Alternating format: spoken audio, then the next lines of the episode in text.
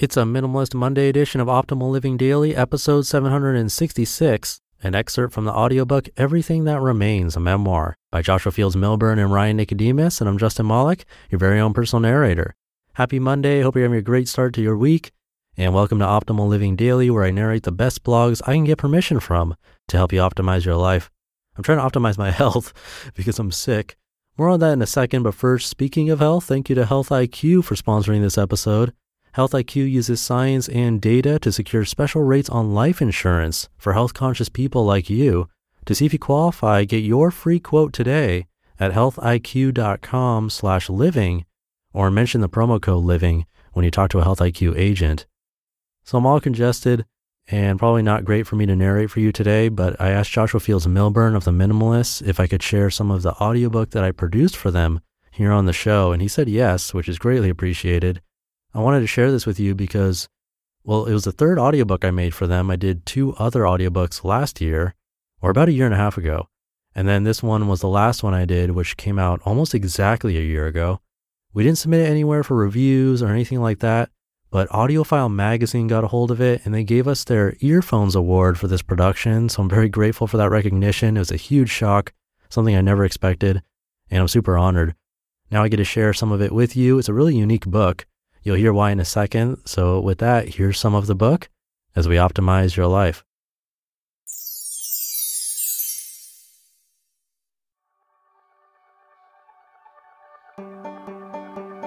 Everything That Remains, a memoir by the Minimalists. Written by Joshua Fields Millburn with interruptions by Ryan Nicodemus. Read by Justin Malik. Music by We.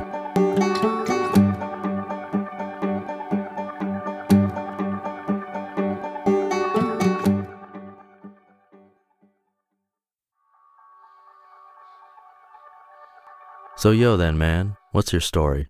David Foster Wallace, Infinite Jest. A brief note for the reader.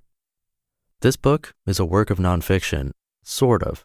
You see, all characters and entities herein really are real, and all the events actually did happen, but sometimes we had to make stuff up, e.g., specific dialogue, precise dates, the various colors of the sky. Structured as a book length five year conversation between his two authors, Everything that remains is written as a first person narrative by me, Joshua Fields Millburn, with intentional interruptions, comments, interjections, and smart alecky remarks from Ryan Nicodemus. This structure is somewhat mimetic of our in person interactions, i.e., we like to interrupt each other a lot. In this book, occasionally you'll hear Ryan's interruptions, like this one. It's worth noting that a handful of names, persons, and corporations were changed to avoid pissing off certain folks and to avoid pissing on them as well. We also took occasional creative liberties to aid the flow and continuity of the book, which was attenuated, necessarily, from more than a thousand pages at its bloated nadir to its current slender tome. And it's almost certain that Ryan and I misremembered or couldn't agree on some people and events. And yet these misremembrances are, in a weird way, still true. After all, truth is perspectival, isn't it? For want of a better descriptor, we decided to call this book a memoir, Trust me, I realize how pretentious it sounds to have written a memoir at 32, but it's not really a memoir, more like a bunch of life lessons explored in a narrative format, which allow Ryan and me to flesh out many of the topics we touch upon at our website, theminimalists.com, expanding on those topics by way of storytelling and conversation. When Joshua says storytelling and conversation here, I think he's saying that much of the syntax in this book is meant to take on the brain voice as you get closer to the consciousness of the author narrator.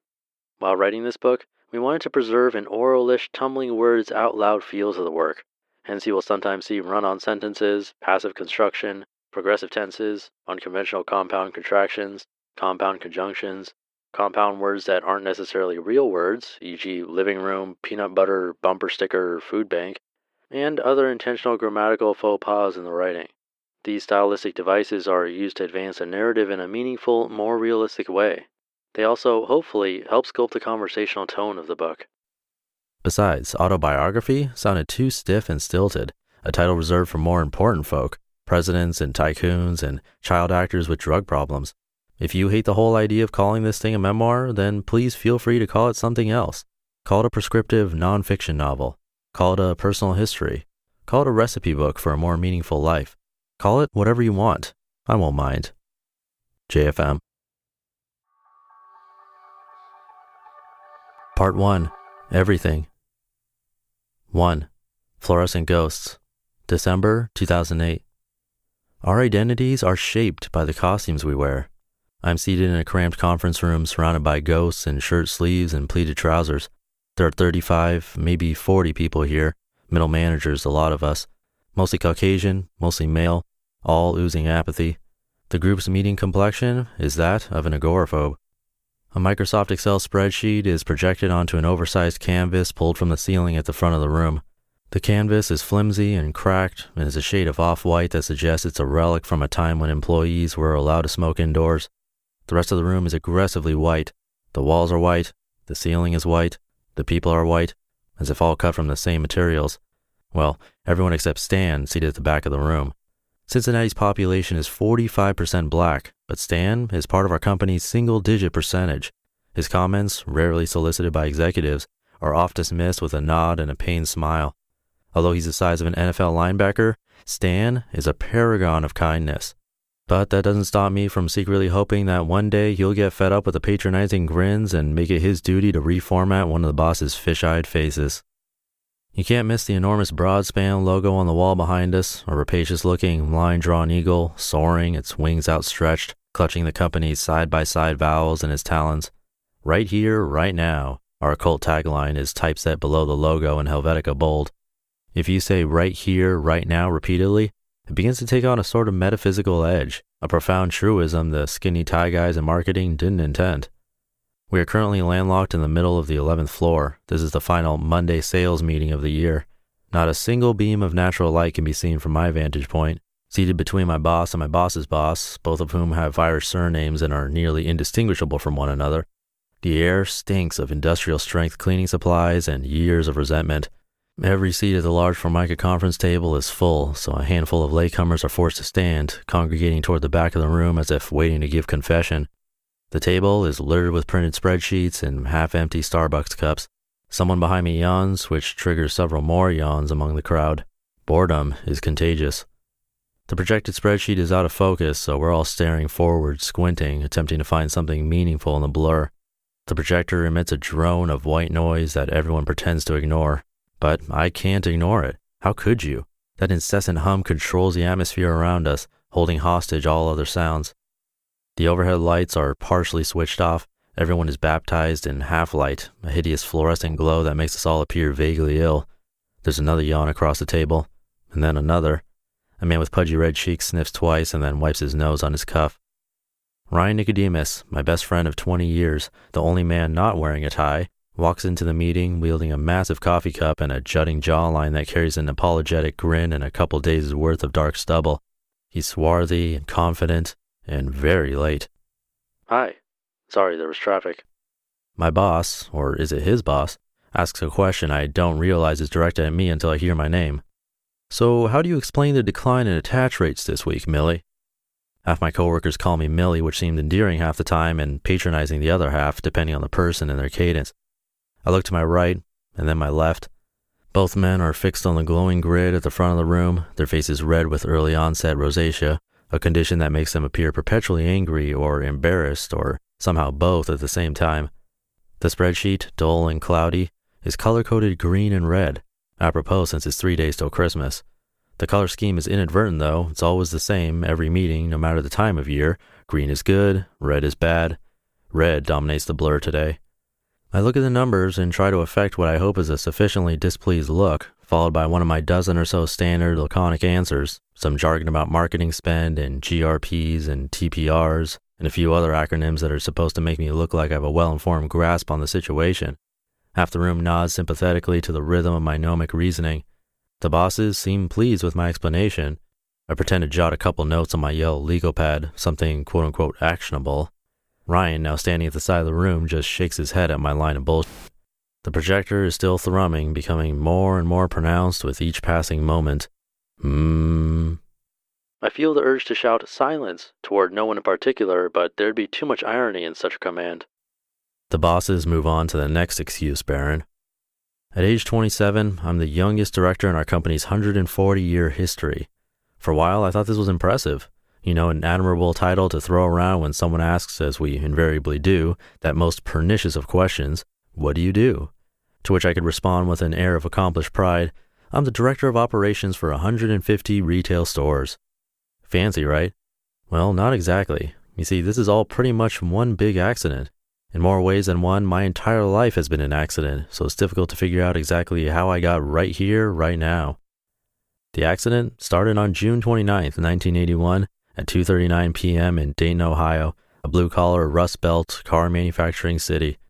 Brought into this world at the tail end of Generation X, the self-centered me generation, I was born to a 42-year-old bipolar father and a 36-year-old alcoholic mother. Ours was the blueprint of a dysfunctional family. I too was raised in a dysfunctional household before dysfunctional was cool.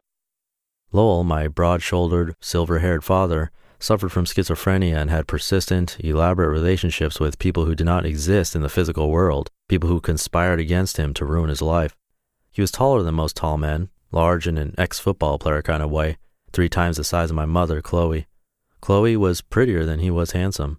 Together, they were two wasted bodies of flesh, wallowing in their shared torment. My first childhood memory is of the three of us in our living room on Green Street, me on the couch, my father's face hypertonic and expressionless as he extinguished a cigarette on mom's bare chest just below her clavicle. A quarter century later, my wife complains about my still lingering nightmares, my middle of the night limb spasms and shrieking. Mom finally left Lowell a year later. She started drinking more heavily around the same time. I was three. I saw Lowell one other time at Christmas when I was seven. Years later, I found his death certificate. It noted advanced stage alcoholic cardiomyopathy as the cause of his heart's failure. My only memory of his funeral is of mom struggling with a broken umbrella at the burial ceremony underneath a pessimistic sky, the top spring failing to hold the umbrella's runner in place, causing it to collapse in on itself. I don't remember the six hour drive to Chicago for the funeral, nor do I remember the return trip, but the downpour at the gravesite was torrential and unforgiving. For much of my pre adolescence, I thought money came in two colors green and white. Mom sometimes sold our white bills at a 2 to 1 ratio, 50 cents on the dollar, because she could purchase alcohol with only the green bills. Not once did I see any of the government mandated nutritional pamphlets that were delivered with the white bills at the beginning of each month. Mom earned minimum wage whenever she was able to hold a full time job, but she was unable to for any appreciable stretch of time because when she drank, she went on benders in which she stayed shut in in our one bedroom duplex apartment for days at a time, often not eating, just drinking heavily and chain smoking Salem lights from a green soft pack, stumbling and falling and ensconcing herself on the ash daubed couch. Red wine was Mom's preferred drink, though she settled for tall cans of Milwaukee's Best, or whatever beer was least expensive that week, when she could not afford the bottom shelf wines at the liquor store seven tedious blocks from our apartment. The store's owner sometimes allowed Mom to purchase beer on store credit. The walk to the store was always fueled with buzz filled exhilaration and anticipation, both of which placed a heavy fog over her shame but the walk back was composed of nervous expectancy, much like a child returning from the supermarket with a newly purchased toy, removing the toy's complicated packaging and playing with it in the car before making it halfway home. Similarly, Mom couldn't wait to unpackage her brown paper bag on the way home. Just one beer, she had justified to herself, to no one at all. So the last three blocks were the hardest part of her trek home from the store, at times resulting in her halting to rest on one of several benches. Although if she stopped to rest, she almost assuredly had another beer. Just one more to take the edge off, and on numerous occasions someone found the 90 pound woman asleep on a bench just a few blocks from her home, blanketed in erratic streetlight, a brown paper bag in her clutch. Mom would return to our humid apartment, which smelled faintly of urine and empty beer cans and stale cigarette smoke. I can still smell it now. And when she was too drunk to venture into the kitchen, Mom's modus operandi was to hide her empty beer cans under the front flap at the base of the couch. Sometimes she was unable to make it to the bathroom on her own. The couch cushions had been flipped dozens of times. Cockroaches scattered every time I turned on a light. They appeared to come from the next door neighbor's apartment. The neighbor was a kind and lonely man, a World War II veteran in his mid 70s who seemed to own three or four apartments' worth of possessions and who didn't mind the bugs, perhaps because he had seen far worse, or maybe because they kept him company. You just listened to an excerpt from the audiobook Everything That Remains, a memoir by Joshua Fields Millburn and Ryan Nicodemus. I'll tell you more about the fun of narrating that in a second, but first, a big thanks again to my sponsor for today's episode, Health IQ. If you're getting in shape for New Year's, if it's a resolution of yours, or if you're in shape already, you should check out Health IQ because they can get you lower rates on life insurance if you're health conscious. That could be if you're a runner, strength trainer, cyclist, vegan, and more. Or if it's near your birthday or half birthday, that's when life insurance companies will up your rate. So why not get a quote right now? 56% of Health IQ customers save between 4 and 33% on their life insurance.